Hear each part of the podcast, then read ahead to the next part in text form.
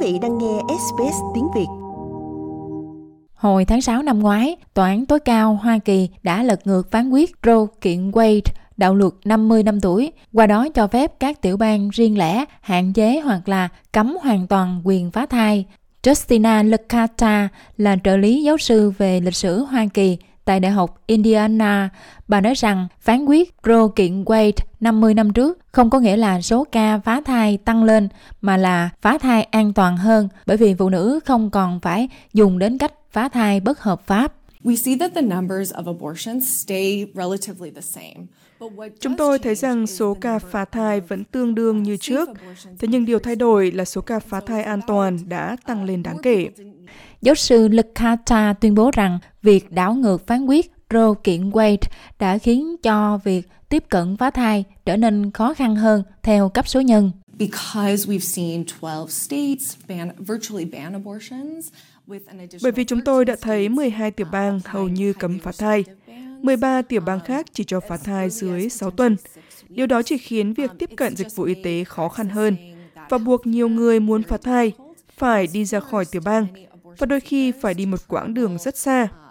Nghĩa là họ không chỉ phải lo tiền chi trả cho thủ thuật, mà còn phải tốn tiền di chuyển và có thể phải nghỉ lại qua đêm. Hôm thứ Sáu 20 tháng Giêng vừa qua, các nhà hoạt động chống phá thai ở Washington đã tổ chức cuộc biểu tình đầu tiên mang tên Tuần hành vì sự sống.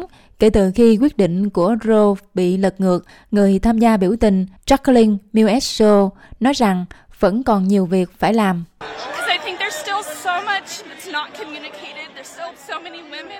Tôi nghĩ rằng vẫn còn rất nhiều điều chưa được truyền đạt. Vẫn còn rất nhiều người phụ nữ sợ bị phán xét và cô đơn trong mọi tình huống. Tôi ở đây để cho họ biết rằng họ không đơn độc, rằng có nhiều lựa chọn có câu trả lời và chúng tôi ở đây để giúp đỡ họ bằng mọi cách có thể. Các nhà hoạt động chống phá thai hướng đến cuộc bầu cử tổng thống năm 2024 và về cơ bản là đang xem xét các ứng viên tiềm năng cũng như là quan điểm của họ về vấn đề này. Chính trị gia đảng Cộng hòa Steve Scalise từ Louisiana cho biết số lượng thanh niên tham gia biểu tình đã khích lệ ông. Các bạn đang cho chúng tôi thấy và cho chúng tôi hy vọng rằng những người trẻ tuổi của Hoa Kỳ ủng hộ sự sống, bảo vệ sự sống. Các bạn tới đây để tuần hành vì sự sống. Phó Tổng thống Hoa Kỳ Kamala Harris đã dẫn đầu phản ứng của chính quyền Biden về vụ việc trên.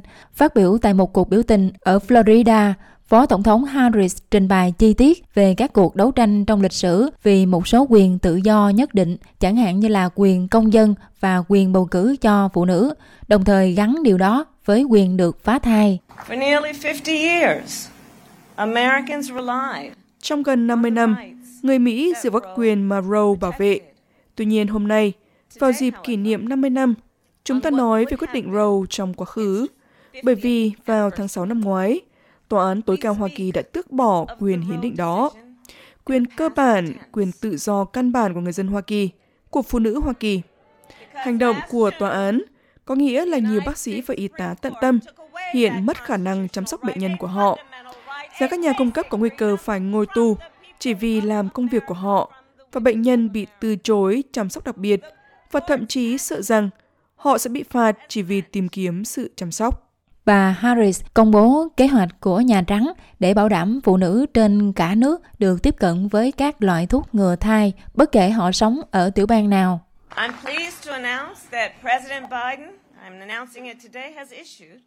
Tôi vui mừng thông báo rằng Tổng thống Biden đã ban hành một bản ghi nhớ về vấn đề này.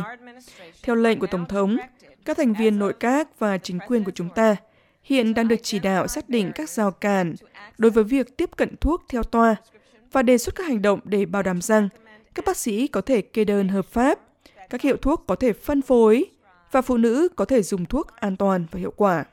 Giáo sư Likata cho biết tình hình hiện tại đã khiến cho những người phụ nữ vốn đã dễ bị tổn thương lại càng dễ bị tổn thương hơn. Việc lật ngược phán quyết Roe khiến phụ nữ khó tiếp cận phá thai hơn, như là những nhóm dân số dễ bị tổn thương nhất của đất nước chúng ta. Quý vị muốn nghe những câu chuyện tương tự có trên Apple Podcast, Google Podcast, Spotify hoặc tải về để nghe bất cứ lúc nào.